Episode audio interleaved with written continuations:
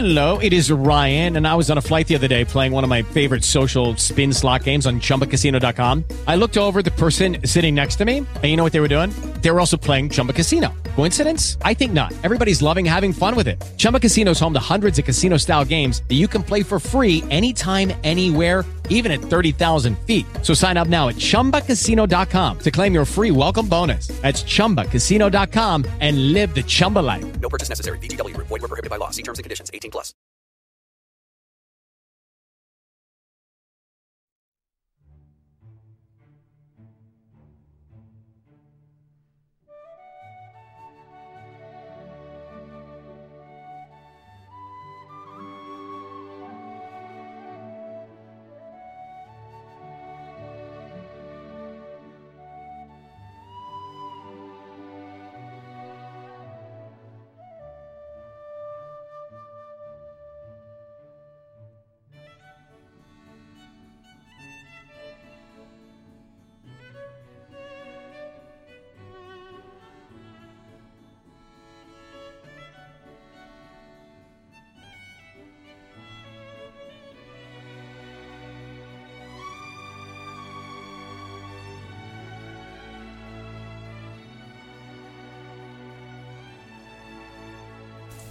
Amici di Radio Brea, ma soprattutto amiche di Radio Brea, ben trovati e bentornati sulle frequenze della web radio di Sentieri Tolkieniani. Chi vi parla è il vostro Gilby, accompagnato come sempre dagli immancabili Tony, Ici e Luke. Buonasera ragazzi. Buonasera a tutti. Ciao. Ciao. Eh, l'avete fatto asincrono, perfetto il buonasera a tutti. Sincrono o asincrono? Ah, Ciao, Luke, buona serata anche a ah, te. ciao Luke. Allora, così per iniziare benissimo. Allora, bentornati su Radio Brea. Eh, dicevamo, siamo Gilby, Tony, Luke e Ice. Questa sera c'è una nuova puntata di Many Pets One Road. Questo percorso di conferenze via web che ehm, vi sta portando a The Tree of Tales, la mostra che si terrà al meeting di Rimini nelle date del Luke. Ricordamele sempre perché non me le ricordo mai. 20-25 agosto. Dal 20 al 25 agosto a Rimini. Eh, A questa Rimini, al sera, centrofiera questa... di Rimini, se vogliamo Come? essere precisi. Centrofiera. Centrofiera di Rimini. centrofiera di Rimini. Allora, questa sera ho, ho di nuovo messo fuori Luke, ma non l'ho fatto volontariamente stavolta. Eh, questa sera puntata dedicata al personaggio di Barbalbero e ci sarà Roberta Tosi a parlarcene. Eh, ovviamente non mancherà anche Beppe Pezzini che fra poco facciamo entrare in quanto host della, della- di questa serie di conferenze e ovviamente uno dei, eh, degli organizzatori principali di, di, di The Tree of Tales. Ehm, che dire prima di partire? Abbiamo qualche novità su cosa, su cosa da dire al nostro pubblico prima di passare invece al cuore della serata, ragazzi? C'è qualcosa di particolare? Non lo so, io ho un niente. vuoto. Non abbiamo niente, eh, tu hai un vuoto, vabbè, ma questo non è una non è un Ma eh, sì, ma eh, tranquilli, non è un problema. Va, va bene così. Va benissimo così. Tony, niente, Ici, niente. No, Eh, in realtà ci sarebbe più, che no- più che novità. eh, vorremmo salutare che è già lì che ci sta salutare che ci che sta già lì ecco appunto perfetto. È arrivato proprio a Fagiolo e a Fagiolo volevamo salutare tutti i ragazzi del canale del vecchio nerd che anche stasera eh, ci stanno seguendo quindi un grosso saluto a tutti. Spero che la puntata vi piaccia e che sia interessante eh, la, introdu- la introduci tu Andrea La serata? eh? L'ho appena fatto La un attimo fa. stasera? Sì. Eh Barbalbero a cura di Barbalbero. Roberta Tosi. eh, e ovviamente eh, con host Beppe Pezzini. Quindi direi a questo punto non indugiamo oltre, sigla e poi diamo la linea a Beppe e a Roberta.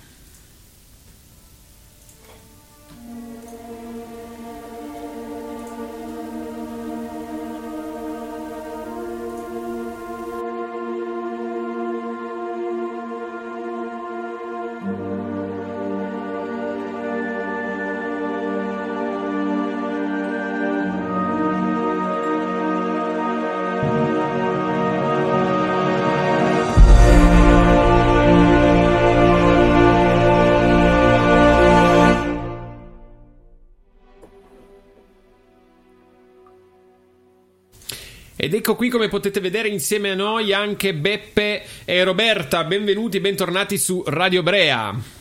Grazie. Ciao a tutti.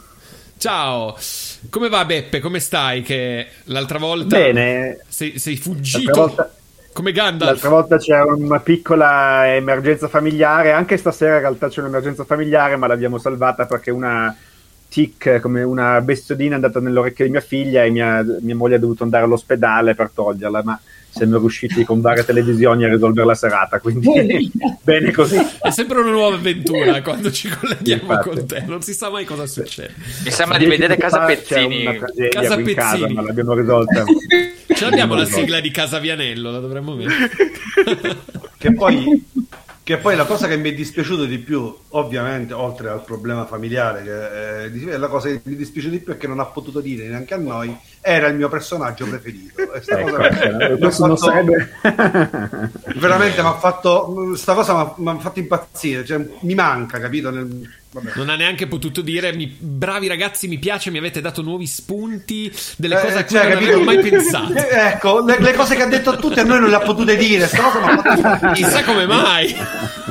No, hai capito? Cioè, eh, ci siamo preparati, ci siamo, ci siamo preparati. È stata. eh, Io, io ero morto No, ma vi ho rivisti, vi ho, vi- vi ho rivisti l'altro giorno. Adesso direi fa- faremo una serata in cui parleremo dell'altra serata perché un po' di commenti, perché l'ho rivista l'altro giorno in auto, quindi non è stata persa, figurati, assolutamente. Ah, ecco. molto, lu- molto corposa, molto lunga. Questa sera cerchiamo di essere un pochino più brevi, ecco, diciamo così, anche perché più stringati. Io partirei subito, ragazzi, cosa dici? Così almeno andiamo a, a introdurre. Assolutamente Prima Prima di sì. Allora, io questa sera, eh, è vero, mi ripeterò, ma questa sera è- una serata un po' speciale, vi- spiego perché, adesso almeno vi darò motivo per- di questo, perché se voi avete visto il logo di The Tree of Tales, eh, il logo di The Tree of Tales è una riproduzione un po' rimaneggiata, ma di fatto che si basa su un disegno originale di Tolkien, ovviamente un disegno dell'albero.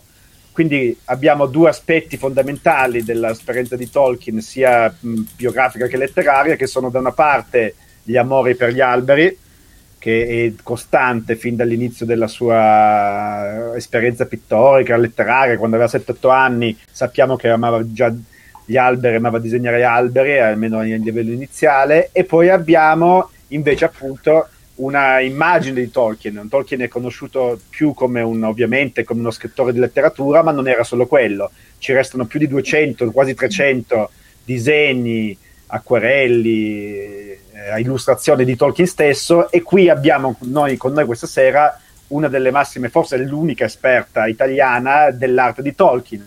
Non mi vengono in mente tanti altri che hanno dedicato il loro interesse di ricerca questo. Roberta Tosi è una critica d'arte ed è autrice di un libro che è uscito, se non sbaglio, tre anni fa, che si chiama appunto L'arte di Tolkien, che è uno veramente dei pochi. Questo eh, è un ambito abbastanza poco esplorato. Christopher Tolkien, eh, nella prefazione eh, della collezione dell'opera tolkieniana mh, visuale, diceva che è impossibile leggere Il Signore degli Anelli, le opere di Tolkien, senza farle interagire con quella che è la sua attività artistica pochi l'hanno fatto, è un, ambi- un ambito di ricerca ancora abbastanza inesplorato e qui abbiamo, possiamo dire, una pioniere di questo.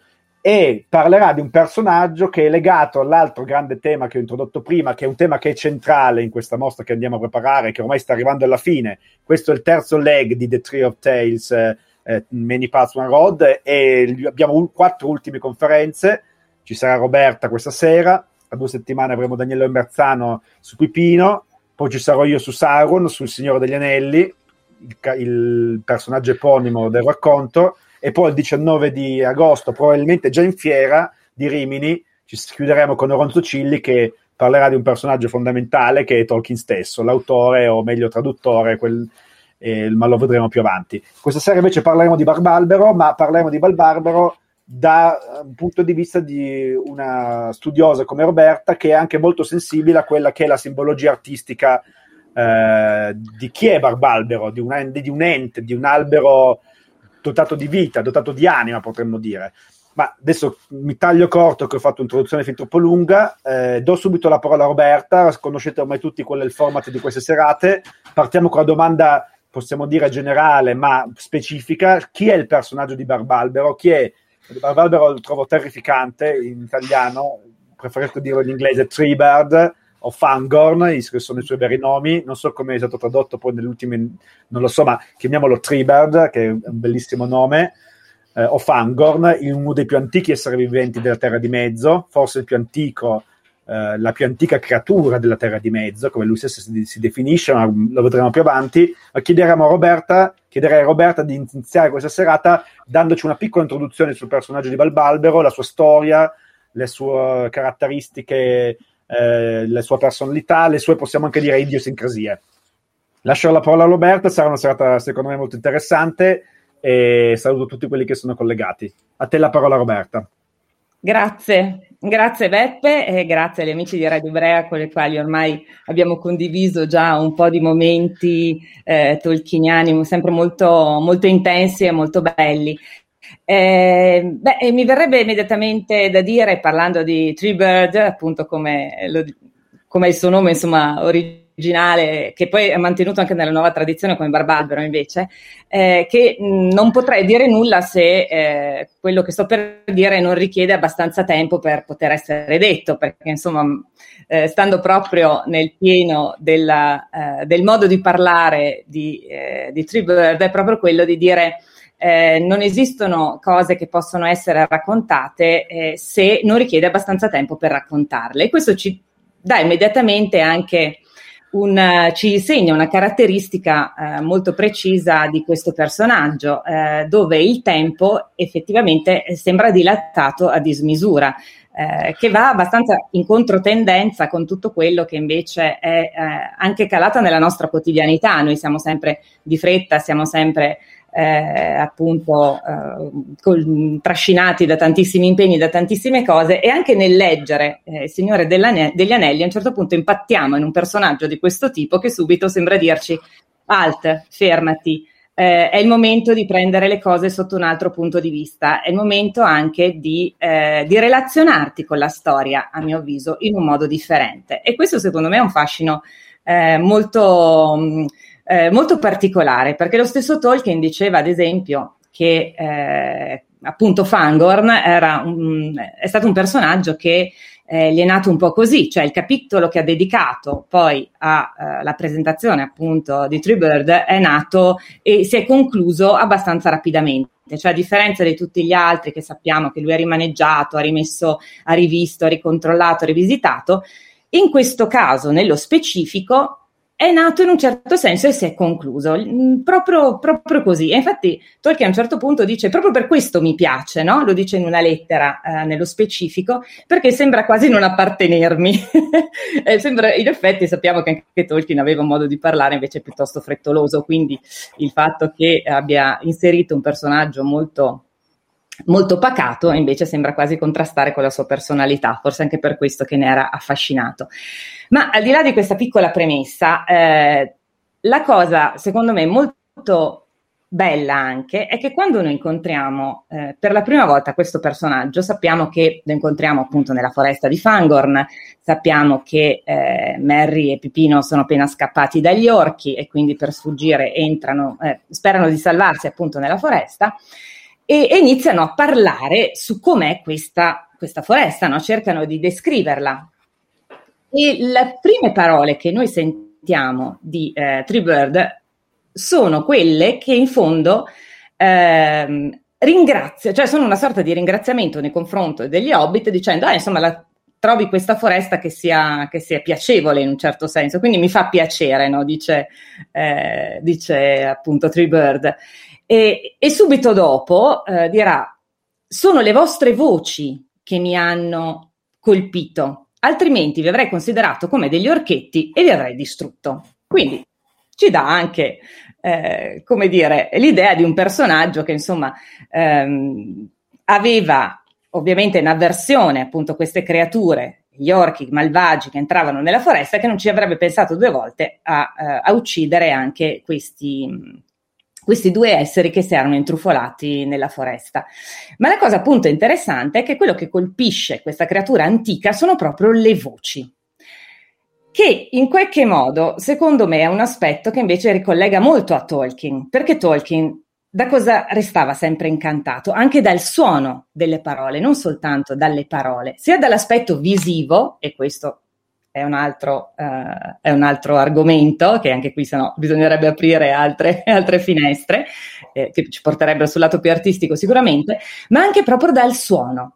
Sappiamo che insomma uh, le prime parole eh, che sentirà, che ascolterà anche, anche Tolkien, pensiamo a Erendel, no, quanto avevano affascinato solo per il suono di queste, di queste parole. Ed è bello che trasferisca in qualche modo questo personaggio, eh, se vogliamo, la stessa attenzione, quindi l'attenzione al, alla musicalità. Come se in questa foresta, dove effettivamente si sentivano tutt'altri suoni, improvvisamente irrompono delle voci eh, così differenti che sono quelli degli hobbit e quindi eh, Fangor non si ferma, si un attimo dice aspetta che cerchiamo di capire chi sono questi personaggi che sono, che sono entrati. Poi la pagina che descrive effettivamente com'è questa creatura antica, altissima, eh, che, che, ha le fattezze di un albero, ma che ovviamente un albero non è perché, eh, perché si muove, perché parla. Eh, viene, viene, secondo me molto ben descritta eh, proprio anche da, dagli occhi di Pipino stesso, che a un certo punto dice sembra eh, guardando negli occhi di questa creatura che, eh, che dietro ci sia veramente ci siano le ere, no? ci siano i secoli che l'abbiano attraversato, eppure nel più profondo, eppure nello strato più superficiale, invece, quello che appare eh, è il presente. Quindi come se convivessero effettivamente queste due anime all'interno dello stesso personaggio. Una storia antichissima, eppure eh, la presenza di essere lì in quel momento. Poi come ce lo presenta? Beh, ce lo presenta come immediatamente come, ehm, come un appunto con delle caratteristiche che appunto lui dice se vi devo dire qualcosa ci devo impiegare un po' di tempo, quindi non siate frettolosi. Tornando a quello che si diceva all'inizio, eh, perché ovviamente sia Merry che Pippin vogliono immediatamente sapere ma chi sei, come ti chiami, eh, cioè cercano in qualche modo di identificarla questa creatura perché loro non l'hanno mai vista, eh, non ne hanno neanche mai sentito eh, nelle, potremmo dire, nelle, nelle, antiche storie. E lo stesso, la cosa, eh, la cosa anche divertente e curiosa è che anche per Fangorn è la stessa cosa, cioè nel senso neanche lui ha mai sentito degli hobbit, tant'è che eh, cerca di fare, eh, cerca di ripercorrere, lui con la sua memoria appunto antica, tutte le genti che, eh, e le stirpi che in qualche modo hanno attraversato la terra di mezzo, ma di Hobbit proprio non se ne parla. E quindi, se non ricordo male, Merrick a un certo punto dice potremmo aggiungere una, una, una, strofa che riguarda proprio noi Hobbit, in modo che si vada a completare, insomma, eh, tutte, queste, tutte, queste, generazioni e, e, noi, e noi, che manchiamo. Ehm, e quindi quando si presenta, insomma, al, agli Hobbit, subito dice eh, che appunto lui è, è, Fangorn, non rivela in realtà il suo nome e anzi diffida anche gli Hobbit di essere così frettolosi nel voler rivelare il loro. E anche questa, secondo me, è una cosa eh, molto particolare, nel senso che nel, nel nome è effettivamente contenuta una storia eh, in ciascun nome. E quindi eh, in questo caso Fangorn, dicendo questo agli hobbit, è come dire, se voi dite eh, come vi chiamate, in realtà non rivelate solo io sono Merry, io sono Pippin, ma rivelate anche tutta la vostra appunto storia, tutto il vostro passato. Quindi non siate così frettolosi nel volerlo rivelare anche a chi non conoscete abbiate cura in un certo senso no? vostra, eh, del, del, vostro essere, di chi siete veramente. Infatti Barbalbero non rivela effettivamente qual è il suo nome, ma rivela come viene conosciuto, perché appunto lui è conosciuto come Treebird, è conosciuto come Fangorn, lui è un Ent, ovvero appunto un pastore di alberi, però non dà eh, molte più indicazioni inizialmente, Dopodiché invece la conversazione comincia un po' ad aprirsi, eh, per lui ovviamente è sempre tutto molto t- troppo veloce, quindi dice, dice, più di una volta siete tanto frettolosi no? nel voler sapere le cose, eh, però piano piano inizierà più che altro a raccontare un po' la storia e quello eh, che era un po' successo a questi eh, pastori di alberi, a queste creature che in fondo alla fine erano rimasti solo in tre di quelli originari, che gli altri si erano un po', un po dispersi, alcuni erano diventati albereschi, quindi si erano proprio eh, eh, radicati dove erano e non, si erano e non si erano più mossi, altri si erano allontanati, ehm, e raccontando però anche il fatto che ad esempio mh, non ci sono nuovi, nuovi ent e che quindi quelli che erano più o meno si sono mantenuti, sono rimasti. E lì la storia poi effettivamente va avanti prendendo anche varie, varie sfumature, varie particolarità, perché insomma poi racconta eh, il fatto che non ci siano eh, più entini, quindi non ci sono più creaturine, diciamo, nuove degli enti, perché si sono persi le entesse. E qui apriamo,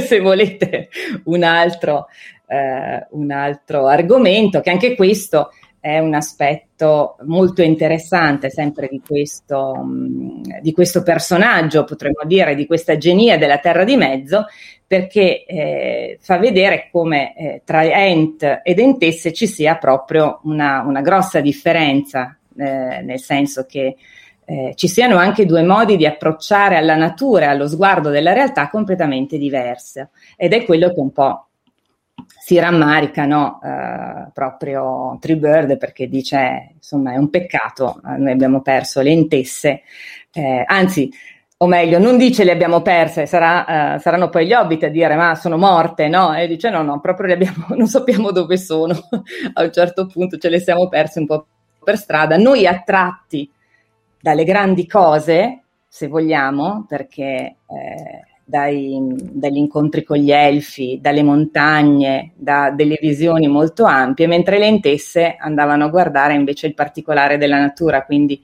eh, il giardino da coltivare, le cose più, più legate, se vogliamo, a, quasi alla quotidianità, quindi due, due visioni dell'esistenza anche all'interno di questo ambiente eh, della natura così particolare, però molto diverse e che in qualche modo hanno potremmo dire cristallizzato proprio eh, gli ent questo, nella loro forma senza potersi ulteriormente eh, evolvere.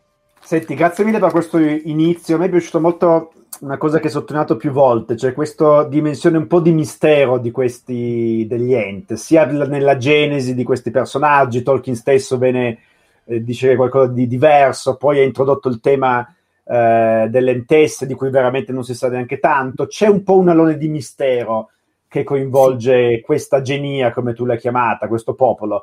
La seconda domanda che ti vogliamo fare in qualche modo approfondisce questa dimensione di mistero e fa un salto indietro in, al Silmarillion, alla prima era della Terra di Mezzo, addirittura prima della prima era della Terra di Mezzo, perché effettivamente gli enti non appaiono nei testi precedenti al Signore degli Anelli, e mm. con l'eccezione di due casi e uno di questi casi è eh, un accenno che si fa eh, nella Nulindale, eh, nella Nulindale nell'inizio del Silmarillion della genesi degli Ent.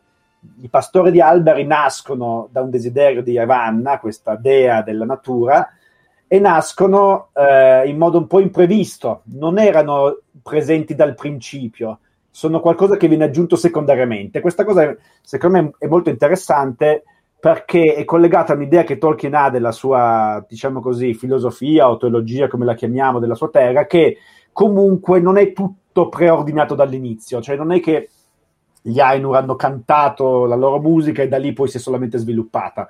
In realtà c'è qualche imprevisto e potremmo dire che il Pastore degli Alberi è il primo grande imprevisto della storia della Terra di Mezzo, della storia di Arba. Fango stesso, il primo, che poi viene introdotto in questa maniera un po' diciamo novellistica, favolistica nel Signore degli Anelli, in realtà è il primo grande imprevisto della storia di Arda. Quindi la seconda domanda che ti volevamo chiedere adesso con, è un pochino di approfondire questo aspetto qua. Per secondo te qual è il ruolo di, non, di Fangon, ma possiamo dire degli enti stessi nel disegno di Arda? Cioè, qual è il loro compito? Che cosa ci stanno a fare? Perché i Luvatar, adesso anche qui, stando nella teologia secondaria, non dobbiamo andare in quella primaria, ha accettato ha dato vita a questo imprevisto, che non, era, non, è un, non sono figli di Luvatar, eh, niente, apparentemente. Cosa ne pensi di questo? Qual è il, il ruolo, qual è l'importanza, secondo te, di Fangon, della genia a cui appartiene, all'interno del mondo della Terra di Mezzo?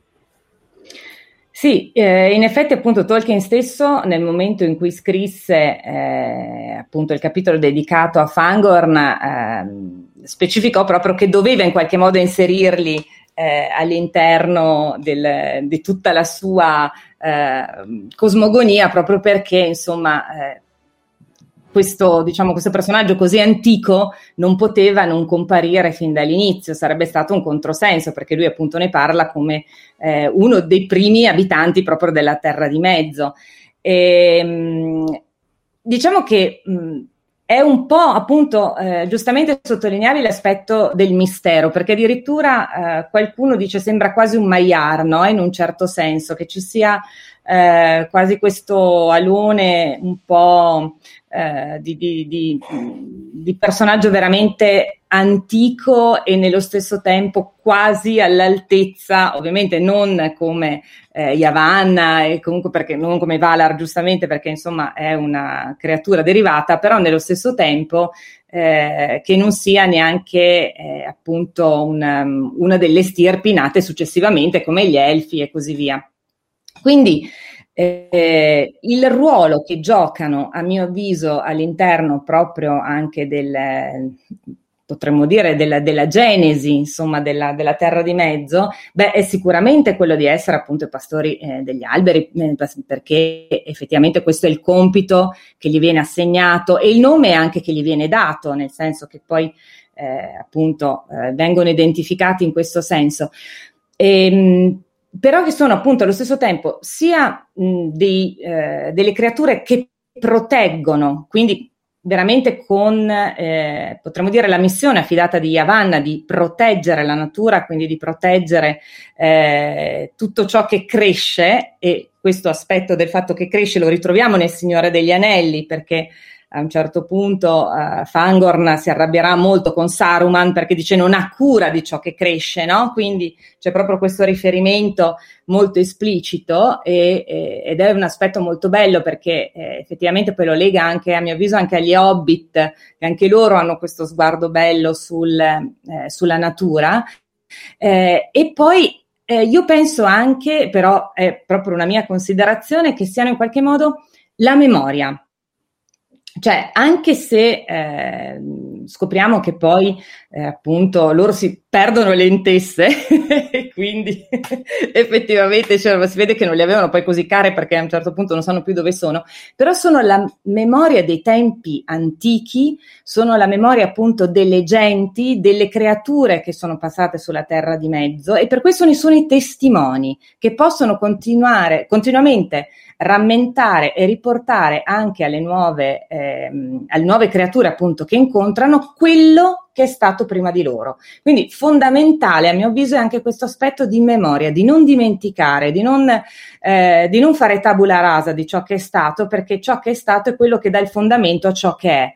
E quindi eh, io penso davvero che mh, all'interno del pensiero poi di Tolkien in qualche modo questo aspetto sia, sia, passato. Ripeto, è una mia considerazione, ma ci ho riflettuto tanto su questa, su questa cosa, proprio perché eh, a differenza forse mh, di tutti gli altri personaggi eh, che però appunto avevano la loro storia e il loro passato, pensiamo ovviamente agli Elfi, quindi pensiamo a Galadriel, pensiamo a Elrond, eh, se vogliamo per una certa parte lo stesso Aragorn che comunque era stato dotato di lunga vita, Gandalf, però questo attaccamento così appunto alla terra perché eh, ne fanno parte, perché in qualche modo è appunto eh, ne, gli appartengono da tutti i punti di vista, però dal rametto no, alla radice e così via, è solo degli ent. E quindi come tali è, è questo che devono tramandare, è questo che devono effettivamente poi portare anche alle nuove generazioni e che faranno scoprire agli hobbit.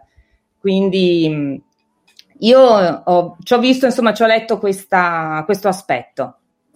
Grazie mille, direi di passare alla terza domanda, su questo magari poi torniamo più avanti perché penso che sia molto vero quello che dici, penso che ci sia un legame importante con gli Hobbit, ehm, che già era introdotto, ma che magari svilupperemo più avanti. Ma andrei alla terza domanda che ci porta invece al rapporto, diciamo, antagonista degli, degli enti. Ci dicevi già prima una cosa che mi ero dimenticato, ma è verissimo, che all'inizio lui vuole distruggere gli Hobbit, per cui Ente, Tribar viene introdotto, ma con una diciamo così, violenza in potenza, un personaggio buono che ascolta ma che ha una violenza in potenza. Questo aspetto poi verrà fuori. Quindi lascio la parola a Luke per la terza domanda, o a Anto, non mi ricordo, ma direi andiamo avanti con il nostro percorso. Vai, Luke.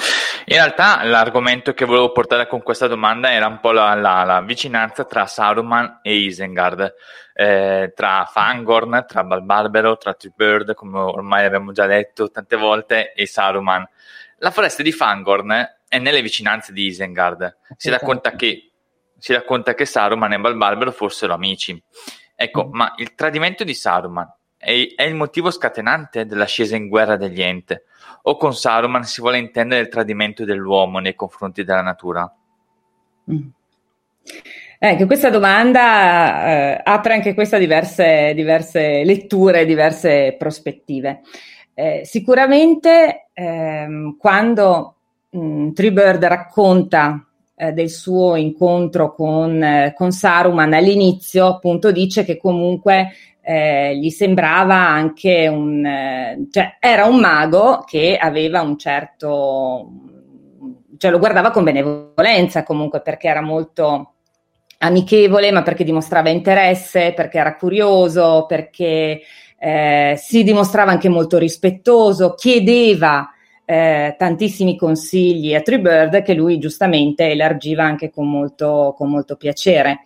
Eh, è chiaro che nel momento in cui però tutte queste cose eh, che appunto che Lent aveva passato pa- pensando di, mh, di, dare insomma certo, di, un certo tipo di consigli anche ad un amico gli, vengono, gli si ritorgono contro perché eh, stravolge tutto quello che in fondo gli aveva detto fino a quel momento. Per usarlo contro di lui, è chiaro che eh, per, per Treebird è stato un tradimento nel vero senso della parola, perché lui si fidava, pensava di dire eh, di, di, dare anche dei consigli eh, e di raccontare anche quegli aspetti più, mh, più segreti, se vogliamo, della foresta e Saruman li usa per il proprio scopo. Quindi questa è una cosa veramente eh, che non è appunto uno scopo eh, positivo, perché lui dice addirittura non è che ha distrutto gli alberi, eh, tagliato i rami perché si voleva accendere un fuoco. Che per scaldarsi, che sarebbe stata comunque una cosa orribile, dice giustamente, essendo, essendo un pastore di alberi, però avrebbe avuto una finalità, ma lo fa, l'aveva fatto tanto per fare, e questa che è una cosa che per lui è inammissibile, nel senso che riconosce davvero la cattiveria in questo personaggio, cioè non è semplicemente appunto un uso eh, magari sbagliato di, un, di, una cosa, ma è veramente farlo per il puro piacere in un certo senso di farlo. Poi sappiamo ovviamente tutto quello che aveva eh, scatenato Saruman eh, di conseguenza, insomma, per Ehm, per Treebird questo aspetto era effettivamente inammissibile, questi, questi, questi, alberi, come diceva poi anche l'altro, l'altro ente, Svelto Lampo, se non ricordo male, dice, avevano uh, questi rami, questi rametti avevano voci proprie, no? Quindi torniamo al discorso delle voci, eh, quindi avevano loro, eh, allora, avevano una loro identità e sono state spazzate via per, eh, per, il, per il, capriccio, se vogliamo, di questo, di questo mago che, ha fatto cose terribili, perché poi eh, lui parla anche eh, del fatto di non si sa da dove vengano fuori gli orchi di Saruman, e qui introduce secondo me un'altra delle tematiche eh, tremende, se vogliamo, Tolkien, perché dice eh, sono orchi manipolati oppure un incrocio tra orchi e uomini, ci sta parlando veramente di eh, manipolazione genetica, quindi eh, con una visione, secondo me una visionarietà di, una, di un'attualità sconvolgente, ci sta mettendo lì dei temi veramente molto molto caldi, ma che eh, effettivamente ci fanno capire quanto la mente eh, di, di, questo, mh, mm, eh, di, questo, mago, di questo stregone appunto di Saruman fosse ormai distrutto, fosse manipolato a sua volta eh, dal, dal, male, no? E, che poi possa essere in qualche modo, come dicevi tu Luke, giustamente anche eh, un accenno al fatto di, um, non ricordo esattamente come, come, dicevi, però di utilizzare, no? come una sorta di avviso di utilizzare la natura in modo, in modo sbagliato, un tradimento nei confronti della natura, giusto?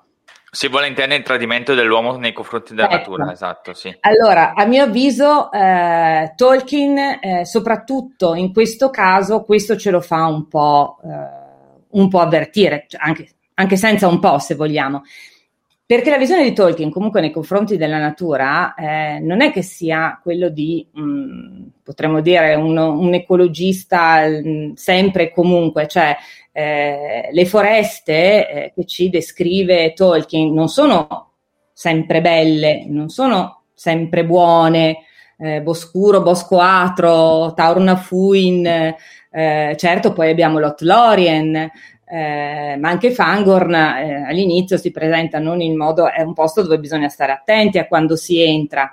Eh, da un lato appunto ci, c'è sicuramente ehm, eh, un elfo che ne parla molto bene eh, delle foreste, ma dall'altra c'è un nano che invece delle foreste non ne vuole neanche sentire parlare. Quindi non è che lui avesse, se vogliamo, uno sguardo eh, cieco nei confronti della natura, sempre bella, sempre buona. No, però giustamente Tolkien, a mio avviso, eh, qua ci fa anche vedere la sofferenza che aveva nei confronti di un'azione ingiustificata, senza senso, nella distruzione oggettivamente di, eh, di, boschi, di alberi, che in fondo era quello che lui aveva vissuto, perché eh, proprio nel, nel, capitolo in cui descrive Isengard, e appunto eh, per la bocca proprio di Treebird, dice si, le, si, levano, si leva continuamente del fumo da Isengard ricordando probabilmente anche tutte le ciminiere, le città industrializzate che lui vedeva eh, costantemente e che avevano veramente distrutto anche i paesaggi che lui aveva dipinto, che lui aveva così tante volte eh, disegnato e, e, che erano rimasti impressi fortemente nel, nel suo animo, beh, insomma lo sappiamo con la contea, ma anche nei suoi occhi. E vedere tutto questo tradito dove sì certo il progresso è importante perché insomma sappiamo che poi lui guiderà anche la macchina, quindi non è a modo suo, ma la guiderà. quindi non è che proprio eh, non utilizzasse gli strumenti moderni, però quello che eh, secondo me, insomma, proprio non, non accettava era il, il, non senso ecco, delle azioni dell'uomo ingiustificate. Fai, che ne so, una, una fabbrica, perché, perché ne devi fare 15? Cioè, L'hai fatta? Una? Va benissimo. Cerchiamo adesso magari di spostarci invece di radere al suolo un intero, eh, un intero bosco, un po' come fa invece proprio Saruman, distruggendo tutto il cerchio attorno eh, proprio a Isengard, proprio per far spazio poi alle miniere dove distruggerà eh, montagne di alberi. Quindi eh, penso che ci sia questo, se vogliamo, questo doppio sguardo da parte, da parte di Tolkien, sempre in maniera però molto razionale, perché lui alla fine era un uomo molto razionale, quindi dicendo è chiaro che la, la scienza serve e appunto la modernità avanza, però eh, siamo sicuramente, diceva anche, un'epoca eh, con i mezzi migliori per i fini peggiori, quindi occhio all'uso che ne facciamo di questi, di questi mezzi. Senti, io direi di andare alla quarta domanda che eh, torna un pochino a, a, dal, al polo opposto di quello di cui stai parlando adesso. Da una parte abbiamo appunto l'industrializzazione immotivata, violenta, eh, senza ragioni, che sfrutta la natura, dall'altra invece abbiamo l'albero, l'albero che è un, un simbolo di, non solamente diciamo di qualcosa di incontaminato, di qualcosa di puro, di qualcosa di naturale, ma anche di un modo diverso di approcciarsi alla realtà e alla creazione. Anto, fai la quarta domanda, vedo che ci sono tantissime domande dal pubblico anche, quindi sarà una serata ricca, ma quindi direi concludiamo il nostro percorso eh, sulla, su quello che possiamo dire la simbologia dietro il personaggio di Treebird.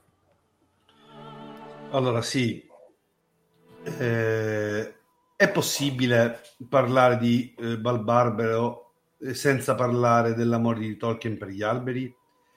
Che legame c'è tra questo personaggio e la presenza costante della simbologia dell'albero nel, eh, nell'opera tolkieniana letteraria ed artistica? Quanto tempo abbiamo? Diamoci vabbè, 10 minuti minimo, possiamo prenderci su questa domanda chiave, su cui ovviamente Roberto ha tanto da dire.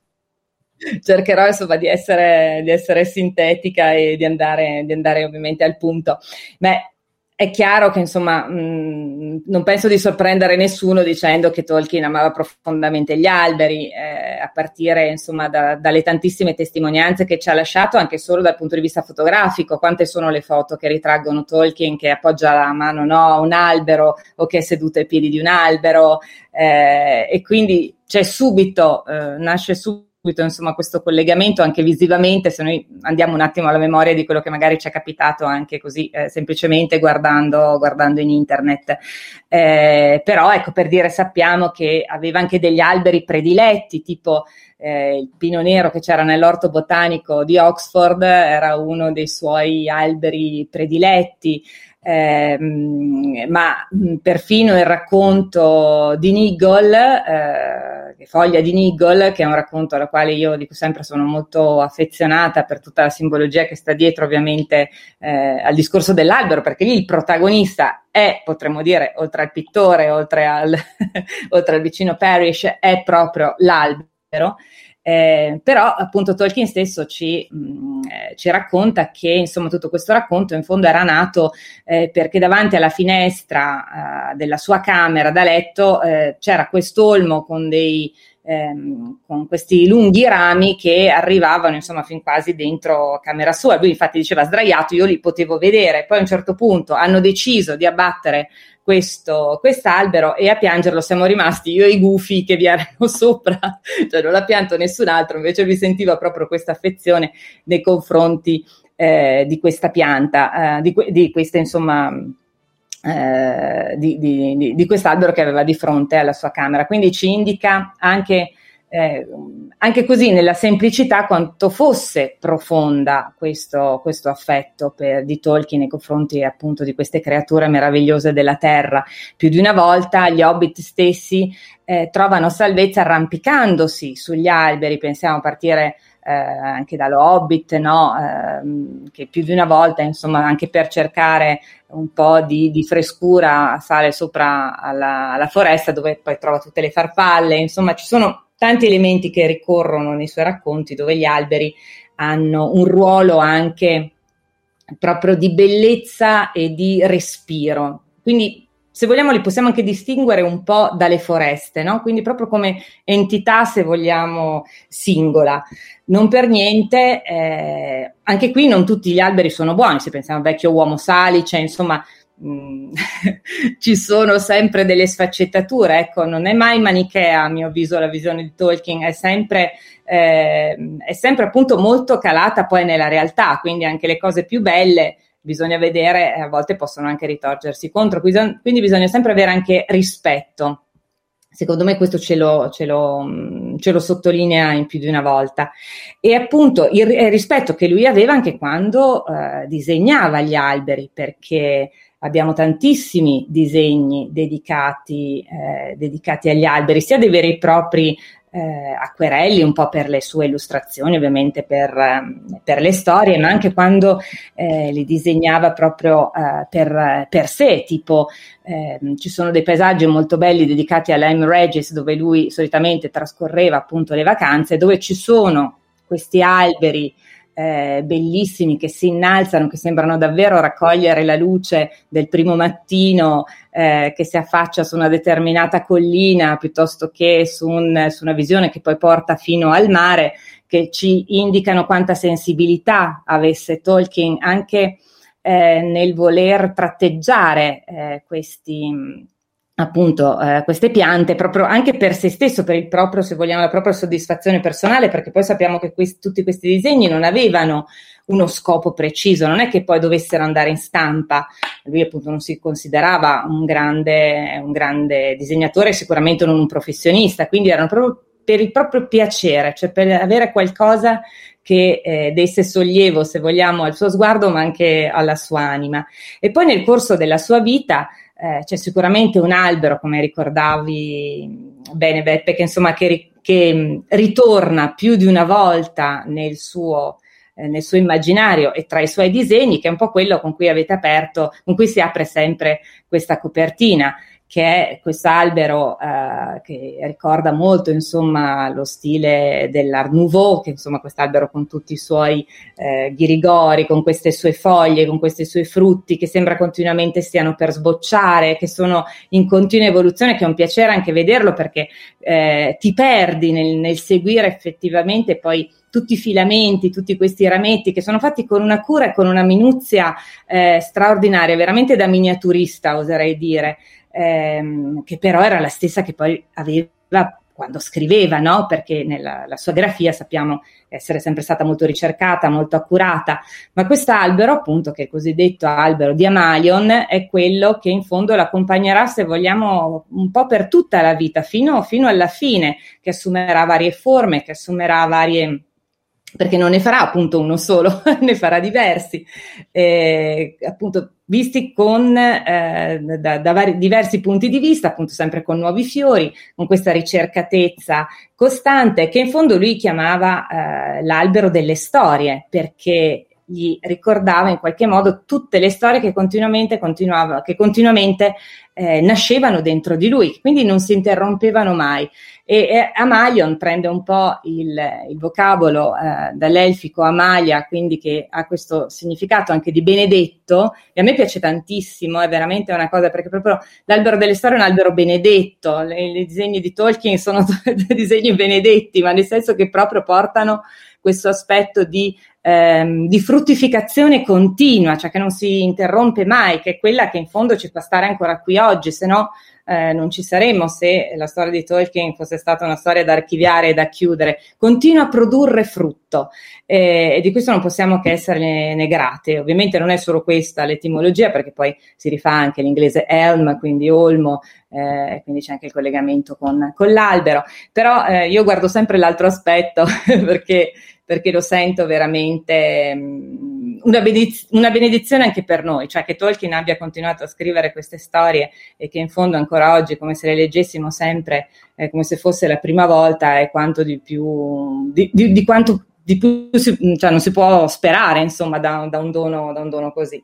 E quindi direi che, insomma, questa come definizione dell'albero ci sta tutta. Su questo, grazie mille. Una cosa che dico, che non so se la sai, ma perché è interessante, che gli olmi in Inghilterra sono un albero che ha avuto una, proprio nell'epoca di Tolkien, è stato colpito da una moria, da una malattia, mm. da una specie di peste. Per cui gli olmi è un albero che ha anche una sua particolare, mm, diciamo così, simbologia di qualche cosa che è stato perduto, che è stato distrutto, che è stato ucciso e che rimane in qualche al- punto sparuto del Regno Unito. Per cui eh, l'olmo è un albero particolare. Eh, non lo sapevo, vedi. Eh, ma detto questo, direi abbiamo una, tantissime domande, come potevamo immaginare. Eh, io ringrazio già intanto Roberta per questo percorso che ci ha fatto. Do spazio adesso ad Andrea, a Gilby e, e Icis e ci guidano poi invece nella seconda parte in cui faremo domande dal pubblico e questa sera sono arrivate veramente molto numerose.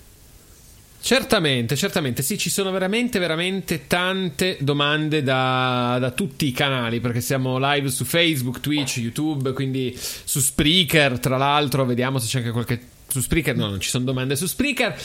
Allora, quindi iniziamo subito con ringraziare e salutare tutti gli ascoltatori di queste piattaforme. Eh, allora, la prima domanda arriva da Otaku Sicolo da Twitch, che chiede un chiarimento. I troll sono ent corrotti da Melkor, se non erro? Eh, eh, mi sembra di sì, mi sembra di sì. Non vorrei dire adesso una cosa per un'altra, però mi sembra, um, mi sembra perché ci sono degli ente in qualche modo che sono stati corrotti. Appunto, uh, Tolkien um, ci dice proprio nel Silmarillion che appunto non tutti gli, gli enti sono, sono benevoli, ci sono questi enti incattiviti. Anche dagli enti bisogna stare comunque. Eh, per quel discorso che dicevamo prima, un po', un po', un po attenti. Eh, probabilmente sì, i troll, eh, il troll sono, sono, questo tipo di, di, genia che si sono lasciati sedurre insomma anche da, da questi aspetti più, più malefici.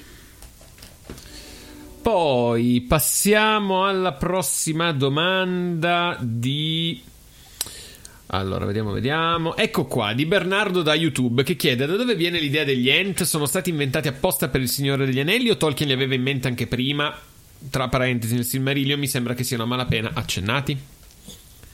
Sì, infatti questo è un po' quello che dicevamo all'inizio. Eh, a Tolkien, quando ha scritto il capitolo dedicato agli Ent, gli è nato un po' così, non l'aveva premeditato, non l'aveva previsto.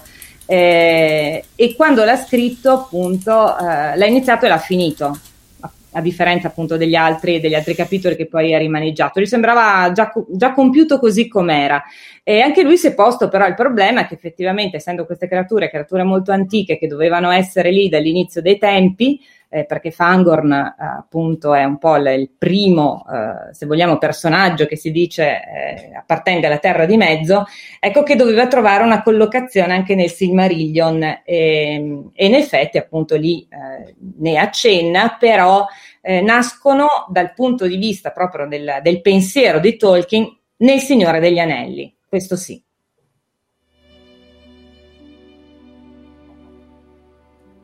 Su questo posso aggiungere una cosa io, Roberta, che, sì. perché sto lavorando su questo. All'inizio il personaggio degli Ent dovevano essere dei giganti cattivi. Per nelle prime bozze Tolkien sapeva, si aspettava che a un certo punto qualche cattivo gigante è vero, sì, è vero. Avrebbe... E in realtà poi sono cambiate le cose, per cui in realtà secondo me non sono stati inventati per il Signore degli Anelli, sono improvvisamente, come dicevi tu giustamente all'inizio, si sono improvvisamente apparsi improvvisa- improvvisamente in modo totalmente imprevisto.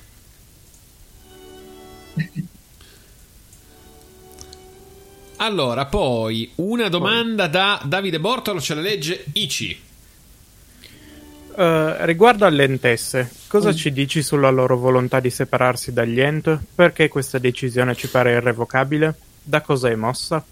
Hmm bisognerebbe entrare nella mente delle entesse, però eh, di sicuro eh, quello, noi sappiamo quello che ci racconta eh, Fangorn eh, riguardo proprio alle, alle, entesse che inizialmente eh, avevano condiviso anche, se vogliamo, un certo periodo insieme, eh, però poi sembra proprio che le loro visioni abbiano preso due strade completamente diverse appunto quelli degli ent molto più interessati al, alle grandi storie, molto più interessati ad andare a esplorare, andare a scoprire cosa ci poteva essere anche oltre eh, il loro percorso, il loro cammino, quindi andare a parlare con, eh, eh, con gli elfi che li affascinavano tantissimo, eh, andare a scoprire dove magari un, un terreno finiva, dove ne iniziava un altro, mentre le intesse non avevano assolutamente questo sguardo, cioè avevano uno sguardo molto più radicato sul territorio in cui si trovavano, in qualche modo era proprio mettere radici e quindi dove potevano trovare un, un terreno che, che, avrebbe potuto fruttificare, che avrebbero potuto coltivare, che avrebbero potuto veramente seguire come fosse un piccolo giardino, eh, loro lo avrebbero fatto. Eh, e quindi mh, nel girovagare gli ente in qualche modo se le sono perse perché loro si sono fermate mentre gli ente hanno continuato ad andare avanti. E anche questo ci indica secondo me proprio due, due sguardi completamente diversi e anche due tempi, cioè eh, l'ente che in qualche modo appunto mh, fa parte di tutta la storia della Terra di Mezzo che continua a progredire, che continua a, a crescere e lo dice anche poi Barbalbero perché dice ehm, che eh, appunto definire anche il suo nome no, è difficile perché continua a evolversi, continua a crescere perché le piante continuano a crescere. Invece le entesse sembra quasi che avessero voluto eh, fermarsi per piantare radici, per, ehm, per sedimentare, però in qualche modo anche eh, a un certo punto, eh, se non ricordo male, dice proprio che si inaridì, cioè facendo così si inaridì, si, sono inaridite e quindi hanno quasi anche cessato in un certo senso di esistere. È come se ci, faccia, mm, ci, facesse vedere Tolkien anche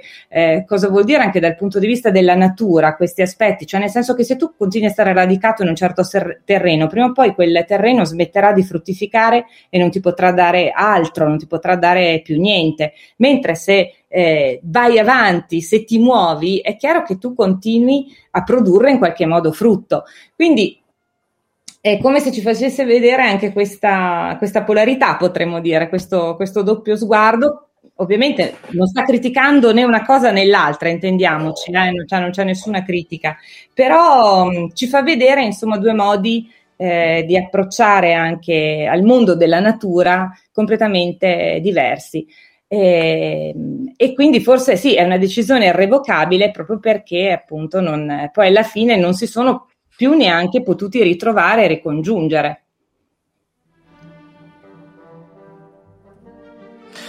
Io aggiungo solo una cosa nell'ambito dell'agricoltura, che così volevo fare solo una chicca. Eh, il terreno tu puoi mh, mm, coltivarlo dello stesso elemento per un certo periodo, ma dopo quel terreno devi per forza eh. cambiare certo. il, la tipologia di coltivazione e proprio il prodotto che vuoi coltivare affinché il nutrimento della coltivazione precedente ritorni vivo ancora per poter essere riciclato. Per esempio, qua da me mh, mm, cambiano, mm, cambiano un po' di volte, cambiano sempre il tipo di uva perché così almeno c'è terreno sempre in movimento per dare proprio vitalità e energie e mm, sali minerali in questo senso, eh, in senso magari un po' largo, su nuove piante. Ecco, volevo fare soltanto questo aspetto qui anche eh, se in modo sedentario, cioè sullo stesso terreno, devi cambiare costantemente il tipo di coltivazione. Eh sì, perché sennò appunto si inaridisce, non c'è niente da fare. E Tolkien comunque era uno che amava il giardino e quindi secondo me queste cose le conosceva molto bene, sapeva quello che diceva anche da questo punto di vista, se vogliamo, molto, molto pratico, insomma. E pensare che abbiamo sempre sostenuto che Luke fosse braccia rubate all'agricoltura, invece bravo, vedi che ogni tanto ci stupisce. Quando, quando, vado verso, quando, vado verso, il lavoro, guardo i vini, guardo le uve, e poi dico quel giorno lì, quella lì sarà un'uva di questo tipo. Secondo me ha questo ormai perché io passo per quattro cantine e 50 vignetti tipo per andare per in questo che, È per questo che parli così. È logico, è logico. allora, andiamo avanti, va. Che stava, c'era eravamo arrivati a un bel livello grazie a Roberta stasera e lo abbiamo affossato con due battute. Allora, passiamo alla domanda di... Anzi, prima della domanda di Ivano c'è un commento da Twitch di Gabriele, eh, di, dico solo Gabriele perché non riesco a leggere quel nickname, che ci dice bellissima l'idea della memoria, gli ente rappresentano le radici del mondo, le cose antiche da cui nasce il resto e da cui si arriva fino a noi. Bello.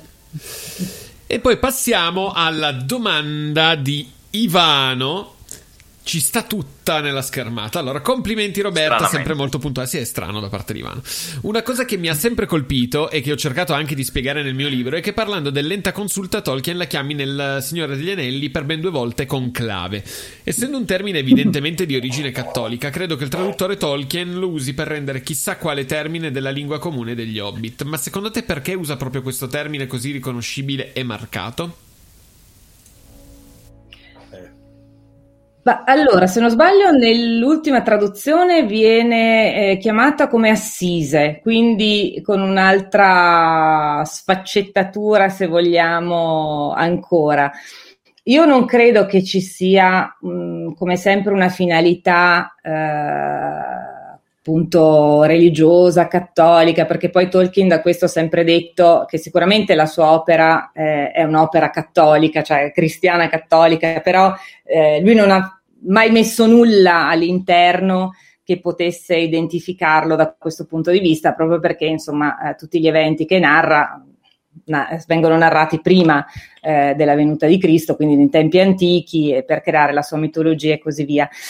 Eh, penso che forse sia ehm, un termine utilizzato per rendere effettivamente eh, questa, questa, riunione mh, di mh, chiamiamoli dialetti tra gli enti, nel senso che quando eh, Fangorn fa il suo richiamo, eh, accorrono effettivamente gli enti che sentono questo richiamo, che lo ascoltano, quindi rispondono in qualche modo a una chiamata, eh, dove poi, da cui poi insomma nascerà insomma anche la, la la rivolta nei confronti di Saruman, ma è proprio come se eh, fosse appunto un momento così prezioso, così particolare per poter poi ehm, trovare il senso all'atto che andranno a compiere successivamente. Ed è anche un, ehm, come dire, per sottolineare quanto sia solenne, ecco, questa riunione, cioè che non è una riunione di uomini eh, che può accadere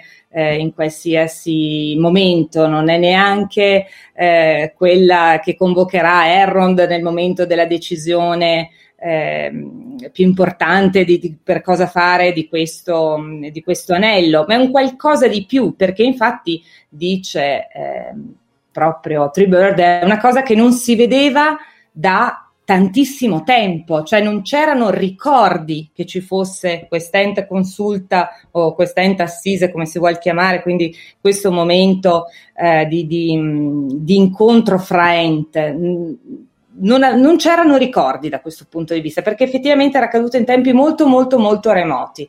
E quindi, a mio avviso, eh, l'aver voluto forse rimarcare con questo termine il, questo loro incontro era per la solennità di questo momento, perché dovevano prendere una decisione che non avevano mai preso in tantissimi, in tantissimi secoli, in tantissime ere, perché gli Ent sarebbero prima volta, per la prima volta scesi davvero in guerra e quindi eh, era un qualcosa che non, eh, neanche negli annali insomma, si era mai registrato, si era mai visto.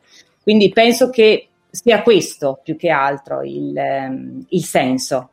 Qua da filologo, scusate se intervengo, ma in inglese si dice entmut, la, l'assemblea degli enti, perché si usa un suffisso che è la parola mut, che adesso perché se l'inglese è quello che dà l'espressione it's a moot point, e mut è assemblea in anglosassone, perché per cui infatti in anglosassone c'è una cosa, un'assemblea tipica che si chiama Wittengemot, che sarebbe la specie di assemblea dei vecchi saggi che si trovano assieme, per cui il riferimento lì nel testo originale non è tanto appunto al conclave, eh, lo dico a divano, ma senza nessuna critica, solo per precisione filologica, ma quanto a una modalità, a una, diciamo così, una forma assembleare di tipo anglosassone. Il Regno Unito, il Signore degli Anelli è pieno di questo tipo di riferimenti impliciti al mondo anglosassone, perché era inizialmente nato come, una, come eh, un, un, testo anglosassone, se vi ricordate. Per cui direi che lì, a livello filologico, il riferimento è a un tipico assemblea di saggi, dei, dei vecchi, di elder l'assemblea degli Elder, del, che in realtà è proprio così, perché gli Elder sono gli enti più vecchi e quindi c'è un po' di un gioco di parole su questo. Giustissima, cioè, giustissima sottolineatura, infatti mi mancava l'aspetto da parte inglese originale. Allora, un'altra domanda arriva da YouTube da Sir Fingolfin che scrive: Ho sempre pensato la parte su Barbalbero rallentasse la narrazione volontariamente, mentre il lettore sarebbe molto smanioso di sapere di altri eventi in quel momento del libro. È solo una mia impressione? No, Io penso che sia proprio una cosa voluta, proprio perché eh, tu arrivi a questo punto nelle due torri che sei veramente carico, carichissimo per tutto quello che sta, eh, che sta avvenendo e trovi questo, appunto, questo capitolo che effettivamente rallenta e ti fa un attimo eh, capire anche come se vogliamo, il tuo desiderio eh, debba essere frenato, nel senso è come se fossimo tutti degli enti molto frettolosi oppure degli obbiti molto frettolosi che volessimo andare avanti e invece appunto c'è proprio Barbalbero che ci dice no, fermi tutti, adesso eh, è il momento di fare anche determinate considerazioni, di ragionare su degli aspetti che io fino a questo momento eh, non ti ho raccontato, tipo chi è effettivamente Saruman, quello che aveva fatto, il perché insomma era arrivato anche fino a quel momento lì, che lui sapeva delle cose che fino a quel momento se no non avresti saputo in che modo le aveva, mm, le aveva recepite. E quindi è proprio a mio avviso una pausa eh, ovviamente voluta e pensata da Tolkien perché teniamo sempre presente che lui eh, non, non, ha mai scritto una virgola, che non avesse comunque meditato, pensato e soppesato fino, eh, fino all'estremo, proprio perché insomma era sempre molto puntiglioso su ogni cosa.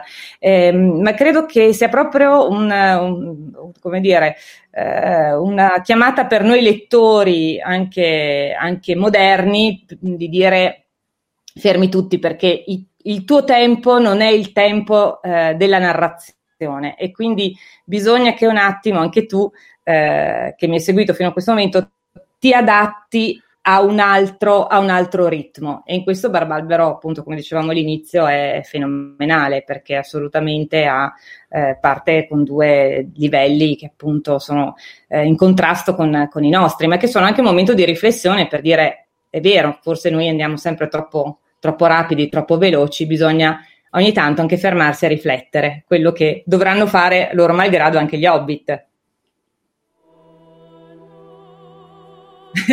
Gabriele commenta un capitolo lento come se fosse stato scritto da Barbalbero, dal Barbalbero in persona, ce la posso fare. L'ha scritto Barbalbero. Ma io invece ho, ho, una domanda per Beppe: perché non ti piace la traduzione Barbalbero? Mi sembra proprio letterale di Treebird, no? È, è, è per... Sì, è solo che sai, non mi piace perché, da, perché in italiano crea una, simil- crea una litterazione, Balbarbero. Mm per cui sembra sì che non si riesce a pronunciare neanche io a volte ci riesco sì e, e, che dà un senso un po' favolistico invece Treebird è, non è più diciamo così, è più sobrio come nome invece dalla Barbalbero c'è una letterazione con la B non mi piace per questo capito? Ah, ok, ok. È un po' una cioè non è, non è un nome perché Treebird è la traduzione di Fangorn poi però vabbè questo è un dettaglio a livello di suono proprio non mi piace Barbalbero come suono perché sembra un po' una, una filastocca per bambini uno scioglilingua ecco ma è vero, è come, è la, in un certo senso fa venire in mente proprio la spiegazione eh, degli hobbit, che a un certo punto dicono è come la differenza che c'è tra la mucca che rumina e il toro che, che è nel recinto, no? il toro che scende, che te lo ritrovi di fronte, è la differenza quando eh, tra appunto Barbalbero, quindi la, buca, la, mucca che rumina, quando siete True Bird sembra di più il toro invece pronto per il combattimento, che è la differenza che poi avranno gli Ent Io, se posso, aggiungo una domanda intanto che Gilby cercano. Ecco, Vai. io mi volevo soffermare un attimino proprio sulle parole e su quello che è il, la, la, il, come dire, Fangorn ti fa proprio pensare a qualcosa di molto rude, no? Mm. qualcosa di vecchio, proprio il suono, ecco. L'Outlaw è molto più dolce, ecco. Avevo in mente questa cosa, proprio come dicevi anche tu, magari poi si puoi aggiungere un pochettino qualcosa, proprio la ricerca della parola per spiegare bene il luogo che si sta per affrontare o si sta per arrivare, ecco. Beh, sì, eh, assolutamente. Sappiamo che eh, Tolkien non utilizzava mai le parole eh, a caso, ogni parola appunto narrava in qualche modo una storia. Eh, e quindi per lui questo era molto importante. Mm, a me viene in mente eh, per dire eh, uno sketch del, del, biopic che è stato fatto su Tolkien, non so se la, penso l'abbiate visto forse un po' tutti, no, no non l'avete visto. C'è un... Eh, eh, c'è un, eh, proprio un, un, passaggio a mio avviso molto, molto, significativo che ci dice come lavorava un po' eh, proprio la, la, mente anche di Tolkien eh, quando è con Edith sono a, a, un caffè e a un certo punto lei gli chiede di raccontargli una storia, la storia di Selador. Uh-huh. E, ehm, e, e, Tolkien dice come la storia di Selador? Si fa, dimmi la storia di Selador, qualunque storia ti venga in mente, qualunque cosa tu voglia dirmi con questa storia. Dice, ah, e parte Edith dicendo, ah, è la storia di una principessa, di una... e dice, no, no, no, no, nessuna principessa. E comincia a lavorare su, sul suono proprio di questa Selador, no? Che cosa, che cosa richiama, che cosa gli viene in mente. E, e lei che continua insomma in qualche modo a dire ma come non è, non è una principessa, mi richiama, dice no, non c'entra niente e lui arriva dicendo è un posto. Questo Selador è un posto, è un luogo, un luogo ben preciso che ha determinate caratteristiche. E effettivamente ehm, è un luogo che poi nella mente di Tolkien apriva, eh, perché poi lui ricostruirà eh, cos'è insomma per lui questa parola, è un luogo che apre effettivamente delle altre eh, è una porta che apre eh, delle, altre, delle, altre, storie. Ehm, quindi veramente su ogni parola eh, Tolkien andava in qualche modo a cercare il senso ultimo del, di quella parola, da dove veniva, eh, il significato ehm, proprio etimologico, la radice, beh, sappiamo insomma tutta, giustamente essendo un filologo, sappiamo proprio l'amore proprio nella, nella, parola, perché ogni parola appunto racconta una storia, quindi non poteva essere trattata una come un'altra allo stesso modo. E per questo eh, impiegava anche tantissimo tempo, perché appunto gli evocava ogni volta delle situazioni, delle sensazioni, delle emozioni diverse. Pensiamo appunto a... Ehm, eh, appunto al, um, adesso mi sfugge, però anche alla terminologia di, eh, al dittongo di El, che poi diventerà Errond, Elwig, eh, che, che, con cui iniziano insomma tutti, eh, molti insomma dei nomi elfici, eh, da dove, da, dove, deriva, che eh, deriva in fondo dalla prima dalla prima mh, espressione che dicono gli elfi al loro risveglio quando, quando vengono, vengono, creati e sotto la volta stellata no? dicono El, che è questo guarda, no? che cosa vedono gli elfi? Vedono le stelle e quindi da questa espressione c'è il collegamento alla stella ed ecco che El diventa poi eh, il, appunto, il, la parola con la quale inizieranno anche tutti i nomi elfici, con questo collegamento con le stelle. Quindi anche dalle cose veramente più semplici eh, si aprono in Tolkien, eh, quelli che a noi possono sembrare più semplici, eh, si aprono in Tolkien dei eh, percorsi invece profondissimi che vanno veramente alle radici eh, di quello che lui voleva esprimere, ma anche di tutta mh, la mitologia che in qualche modo premeva dentro di lui e aveva in mente, perché tutto avesse un suo senso, avesse un suo eh, una sua trade union, cioè che non, non, fosse nulla scollegato al resto e quando non ci riusciva ricominciava da capo proprio perché eh, doveva tutto combaciare perfettamente. Insomma, sappiamo quanti rimaneggiamenti eh, ha fatto, sappiamo le History of Middle Earth quanto è cresciuta proprio anche per questo, per questo motivo e quanto Christopher stesso ha dovuto mettere le mani per cercare di ricostruire anche tutti questi percorsi eh, lasciati aperti dal padre. Quindi sulla parola c'è veramente un, è un pozzo infinito, oserei dire. Eh, con Tolkien non si esaurisce mai e ogni volta andrai a scoprire che quella tale parola aveva un determinato senso perché originava da una determinata cosa, quindi è eh, proprio infinito. Allora, c'è un'altra domanda sugli Ent che mi era sfuggita di Otaco Sicuro da Twitch che chiede: Ma gli Ent non furono creati come custodi dei nani? A me questa cosa mi è molto oscura, onestamente. Vedo, vedo, Beppe che fa no con la testa, infatti a me non, non mi sembra di averla mai sentita. No, no. Però, vengono, però, però vengono... giustamente eh, togliamo un dubbio a un ascoltatore la... e la facciamo. No, eh, appunto, assolutamente furono creati come custodi del creato, se vogliamo, Ma, o, o, appunto, ehm, proprio come eh, potremmo dire le creature che collaboravano di più con Yavanna per la tutela e la custodia del, del creato degli alberi, appunto essendo loro pastori proprio di alberi. Eh, c'è un nani... legame con i nani, scusa, c'è un legame con i nani, Roberto, magari lo stavi dicendo te, nel senso che prima, ah, perché all'inizio non ci sono i nani nel disegno di Lugata, no. ci sono uomini, elfi e basta, poi esatto. Aule gli viene voglia di creare nani, e allora quando hanno creato i nani, quindi c'è un legame tra i nani e gli ent, ma è reattivo, non è custodi, semmai eh. custodi dai nani più che dei nani. Perché ecco, a questo punto i nani avevano le asce. Eh, appunto, ma c'è un po' un problema perché questi questi mm, nani a cui piace tanto eh, fondere il metallo e quindi hanno bisogno di grandi forni pieni di legna, dovranno andare ad ammazzare gli alberi. Allora Ievanna dice dobbiamo creare qualcuno che difenda i nani, difenda gli alberi dai nani. E questo si riflette poi nel Signore degli Anelli, quando infatti, se vi ricordate, Tribard incontra Gimli, la prima cosa che gli dice è con quell'ascia che gli cade per terra in questa scena un po' comica, in realtà c'è un rimando a quello che è la genesi due perso- delle due razze che era nata appunto come una reazione nani, agli asci dei nani. È per questo che all'inizio il rapporto tra i nani e, e tra Gimli e Balbalbo è così problematico. Scusa, magari Roberto ti ho anticipato quello che stavi per dire, però No, no, ma infatti era proprio quello, infatti dicevo, perché i nani hanno le asce, di conseguenza non erano proprio ben visti dagli, dagli alberi proprio per questo motivo e effettivamente appunto poi c'è eh, questo primo saluto fra um, Treebird e Gimli che non è proprio eh, così amichevole, cioè è amichevole ma nello stesso tempo gli fa sottoli- lo sottolinea immediatamente che lui viene riconosciuto per l'oggetto che porta quasi più della sua stirpe, insomma. Quindi proprio come uno che insomma gli alberi faceva un po' la festa.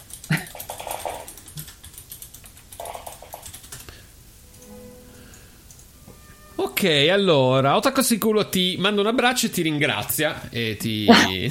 Grazie. Per la- Ricambio. per, per la- mm, per il chiarimento. Allora, vediamo un po', vediamo un po'. Vabbè, sì, Alessandro specifica i nani non avrebbero neanche dovuto essere creati, in teoria. Beh, c'ha In ragione. teoria. Vero, verissimo. ragione.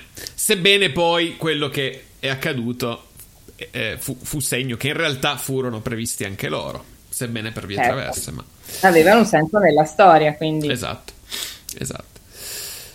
Dunque, allora, io non vedo, chiedo aiuto anche agli altri dello staff, ma non vedo altre domande eh, dal pubblico, giusto? Giusto. Io No, non mi vedo. sembra tanti abbiamo commenti ma non domande. soddisfatto, abbiamo soddisfatto tutti. Sì. Posso Sembra prendermi sì. la libertà di fare una domanda io? Ma Scusate, che certo, siamo, Beppe. siamo dopo l'ora, ma Vai, tranquillo. volevo chiedere, e, e qua invece faccio una domanda sull'arte proprio, eh, o meglio, sulla simbologia, perché c'è la simbologia dell'albero, di cui tu poi hai, hai già parlato in maniera approfondita, c'è anche un'altra simbologia che non è solo un albero, ma sono i due alberi, i due alberi eh, archetipi di... Telperion e appo- eh, eh, Telperion e Laurelin, che sono i due alberi che erano all'inizio che davano luce prima di essere stati corrotti da Melkor. E la mia domanda è, è come questi due alberi, anche a livello iconografico, sono presenti. Una delle prime immagini che eh, fa Tolkien proprio all'inizio, che sembra The Shores of Fairy, ha già questa iconografia in potenza. Quindi la mia domanda è: seco- che, legame ehm, tu hai tra eh, questo albero, la simbologia dell'albero in quanto albero, l'al- l'albero di Al- Almalion, e i due alberi archetipi? Vedi qualche collegamento? Hai mai pensato su questo? Te lo chiedo e qua anticipo una, una notizia, perché il prossimo anno stiamo pensando in Inghilterra di eh, fare una grande celebrazione in nome di Tolkien e pens- e sta- poi ne parleremo magari più avanti, ma è una roba molto grossa, molto importante e che avrà anche una grande risonanza in confronto diciamo così, una roba molto grossa e stiamo discutendo su una possibile simbologia che possa rappresentare meglio il personaggio di Tolkien. E le due proposte che sono venute fuori da vari studiosi sono o un albero o due alberi e mi Mm. piacerebbe sapere il tuo pensiero Roberto tra questo legame, tra queste due diverse, ovviamente sono molto simili, ma se hai mai se hai del pensiero, una riflessione su questo passaggio, su come mai per esempio non c'è un unico albero iniziale ma ce ne sono due, cosa pensi di questo? Ma Magari- allora, ehm, a me inizialmente, subito quando eh, ovviamente ho visto la, la simbologia dei due alberi, appunto di Telperion e Laurelin, ehm, quello che mi è sempre balzato così in mente, proprio per collegamento immediato, è, è sempre stato eh, un- le antiche iconografie medievali eh, quando i due astri, il Sole e la Luna, nei momenti anche eh, tragici, nei momenti più importanti, venivano proprio rappresentati insieme, a stare a indicare che tutto l'universo in quel momento era presente, né luna, cioè né, so- dire, né giorno né notte, no?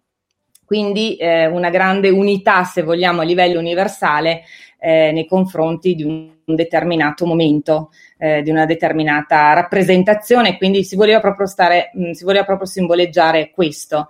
Ehm, quando poi effettivamente Tolkien invece si concentra su un albero solo, gli dà proprio anche quest'altro significato, cioè è come se eh, sono, sono due visioni diverse, cioè io le vedo proprio come due, come due visioni diverse, una proprio a livello eh, iconografico molto precisa, l'altra invece nel senso di, eh, di un... ehm, di un simbolo che continui a produrre frutto. Quindi a mio avviso bisogna eh, riuscire a capire che cosa si vuole effettivamente, che tipo di senso si vuole dare alla cosa. Cioè se si vuole dare uno sguardo universale, come dire che tutto l'universo in questo momento concorre a un determinato fatto, sicuramente vanno i due alberi, a mio avviso.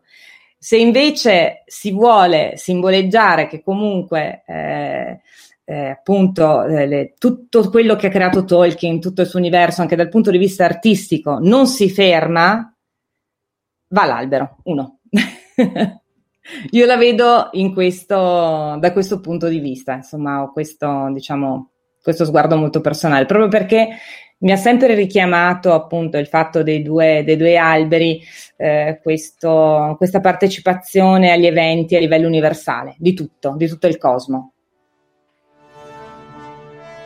Bello, grazie mille Roberta, bellissima. Posso aggiungere magari come domanda?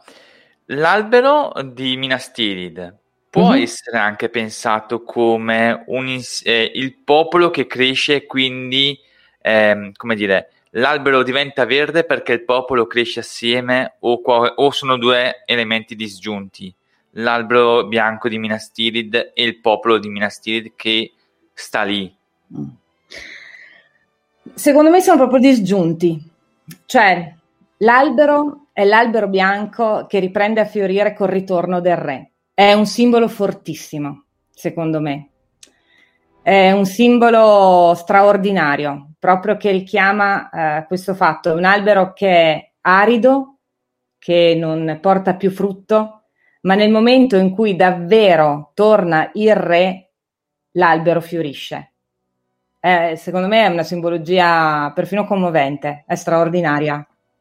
Quindi non è legata tanto al popolo, perché il popolo continua in qualche modo a fiorire, il popolo è sempre lì, non è lui che manca, è il re che manca.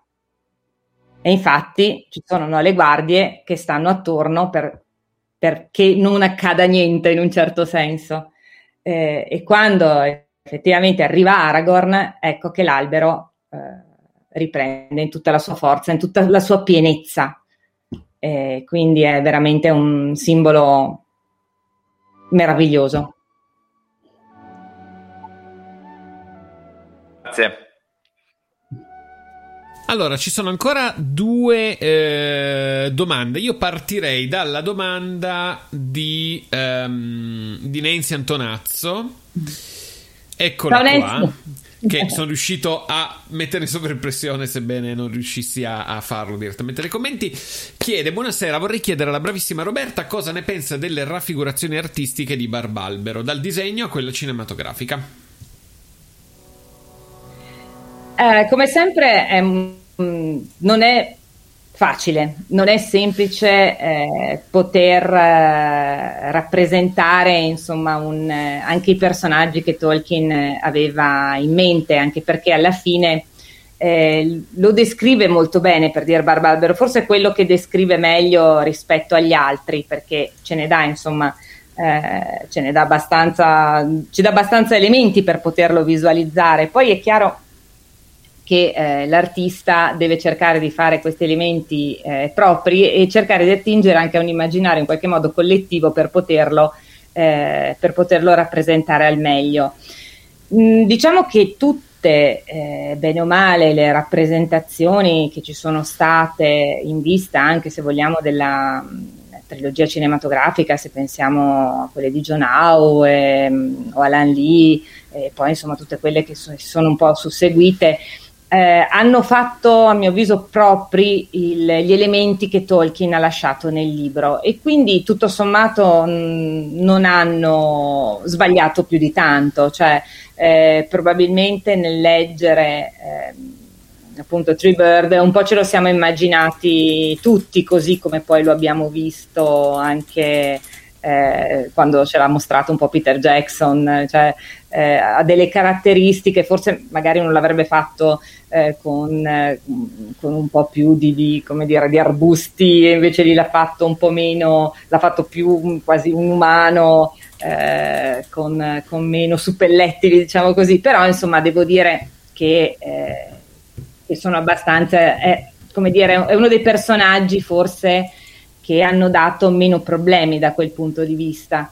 eh, forse più problemi li ha dati sicuramente un Gollum che eh, non era facile da immaginarselo e in effetti anche durante la, la, la, la raffigurazione cinematografica insomma, ha cambiato un po' eh, la, sua, la, sua, forma e certi dettagli. Eh, devo dire che insomma Tree Bird tutto sommato non è male, dai, ce, ce lo possiamo anche far piacere così com'è.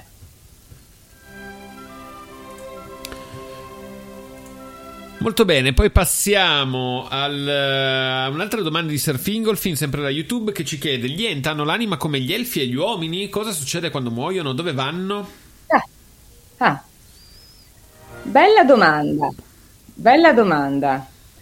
Sinceramente, eh, io questo aspetto non l'ho più di tanto approfondito, nel senso che eh, Tolkien non ci lascia degli elementi che ci fanno pensare eh, a cosa succede al, um, agli enti quando muoiono, perché appunto eh, ci dice che muoiono, ci dice che eh, vengono eh, appunto vengono bruciati o comunque a parte che gli ente non si capisce quando finiscono perché ci sono dall'origine dei tempi e probabilmente ci saranno finché dura la Terra e quindi non, eh, non ci dà degli elementi da questo punto di vista. Sarebbe interessante effettivamente approfondire però cosa succede dopo. Sinceramente è una domanda alla quale non avevo pensato. Vedi, mi hai dato un, un suggerimento. Non so se qualcuno di voi aveva mai riflettuto su questo aspetto. Eh, io ammetto che non ci avevo pensato. Io penso che in realtà come nasce e muore perché la natura, cioè essendo un ente nella natura, nel momento in cui viene bruciato, viene tolto quell'elemento, muore lì, quel, cioè si ferma il tempo per quell'elemento. E infatti invece, penso, anch'io, penso anch'io così. Mentre invece per gli uomini e gli elfi comunque c'è una regola, tra virgolette, dietro che Eru ha dato. Eh, quindi vabbè, gli elfi che possono poi nel caso ritornare sulla Terra, mentre gli umani hanno tutto un altro percorso e mentre per gli enti, per la natura proprio, nel momento in cui viene distrutta, quell'elemento viene distrutto, un albero distrutto, qualcosa distrutto, cessa di, di, di vivere, esatto. ecco, questo secondo me. Eh, Alessandro commenta: Non penso che Tolkien lo abbia mai detto. Non ha spiegato letteralmente ogni elemento. Sarebbe stato abbastanza difficile per un immaginario gioco di vasto. Beh, sì, effettivamente. Eh, ci, ci può stare. E poi abbiamo l'ultima domanda della serata che arriva da Elisa da YouTube che ci scrive due alberi eh, uguale fuori dal tempo si contavano gli anni a quel tempo prima che fossero distrutti?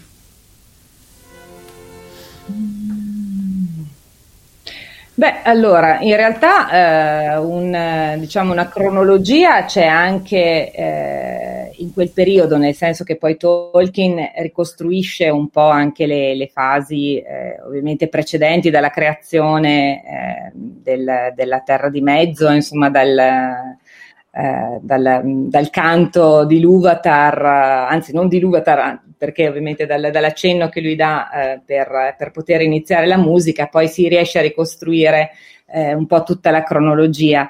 Ehm, sono fuori dal tempo nel senso che appunto fanno parte proprio dell'origine, cioè se, non proprio quando si comincia effettivamente ad avere le, le due luci che poi, quelle che poi diventeranno il sole e, e la luna eh, appunto prima che fossero distrutti e quindi mh, sì, direi che eh, forse non, nel, non, non, vengono contati come li conteremo noi oggi, forse come neanche mh, sono stati contati successivamente, però una certa ricostruzione Tolkien ce la dà.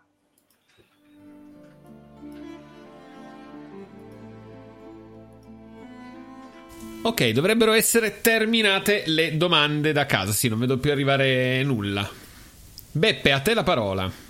Quindi direi di andiamo alla conclusione di una serata splendida, splendida sì. come mm, veramente splendida. Grazie mille cara Roberta. Eh, grazie a voi. Grazie mille. Invito tutti a questo punto al prossimo appuntamento tra due settimane con Daniele Ormeziano. Andiamo a chiudere, possiamo dire, l'ultimo personaggio, eh, non proprio l'ultimo, ma l'ultimo personaggio, mettiamo così, eh, più facile da interpretare, che sarebbe Pipino. A questo punto abbiamo fatto tutta la compagnia, abbiamo fatto anche i, i personaggi principali attorno. Mancheranno poi gli ultimi due che sono un po', un po più particolari, che faremo poi a fine luglio ed agosto. Ma vi aspettiamo intanto tra due settimane con Daniele Mezzano. che ringrazio già in anticipo per la sua disponibilità e eh, che ci parlerà di Pipino. Grazie ancora Roberta di questa serata fantastica e vi ricordo che poi potremo vedere le registrazioni sul canale di Sentieri. Assolutamente, sul Grazie a canale YouTube. tutti, grazie davvero, anche per le domande e per, eh, insomma, per tutta la compagnia. Grazie a te Roberta. Allora, come diceva Beppe, ricordiamo nuovamente l'appuntamento fra due settimane con la prossima puntata di Many Pets One Road dedicata a Pipino con il professor Daniele Ormezzano che siamo felicissimi noi di Sentieri Tolkieniani di rivedere e risentire dopo questo lungo anno e ehm, ricordiamo ulteriormente che settimana prossima, quindi giovedì 15, una nuova puntata della compagnia di Radio Brea, quindi rimanete sintonizzati sui nostri canali e sulle nostre pagine sui social. Buonanotte a tutti, grazie di essere stati qui con noi. Ciao! Ciao! Ciao. Hey guys, it is Ryan. I'm not sure if you know this about me, but I'm a bit of a fun fanatic when I can. I like to work, but I like fun too. It's a thing. And now the truth is out there. I can tell you about my favorite place to have fun Chumba Casino. They have hundreds of social casino style games to choose from, with new games released each week. You can play for free anytime, anywhere. And each day brings a new chance to collect daily bonuses. So join me in the fun. Sign up now at chumbacasino.com. No purchase necessary. Group. Void were prohibited by law. See terms and conditions. 18 plus.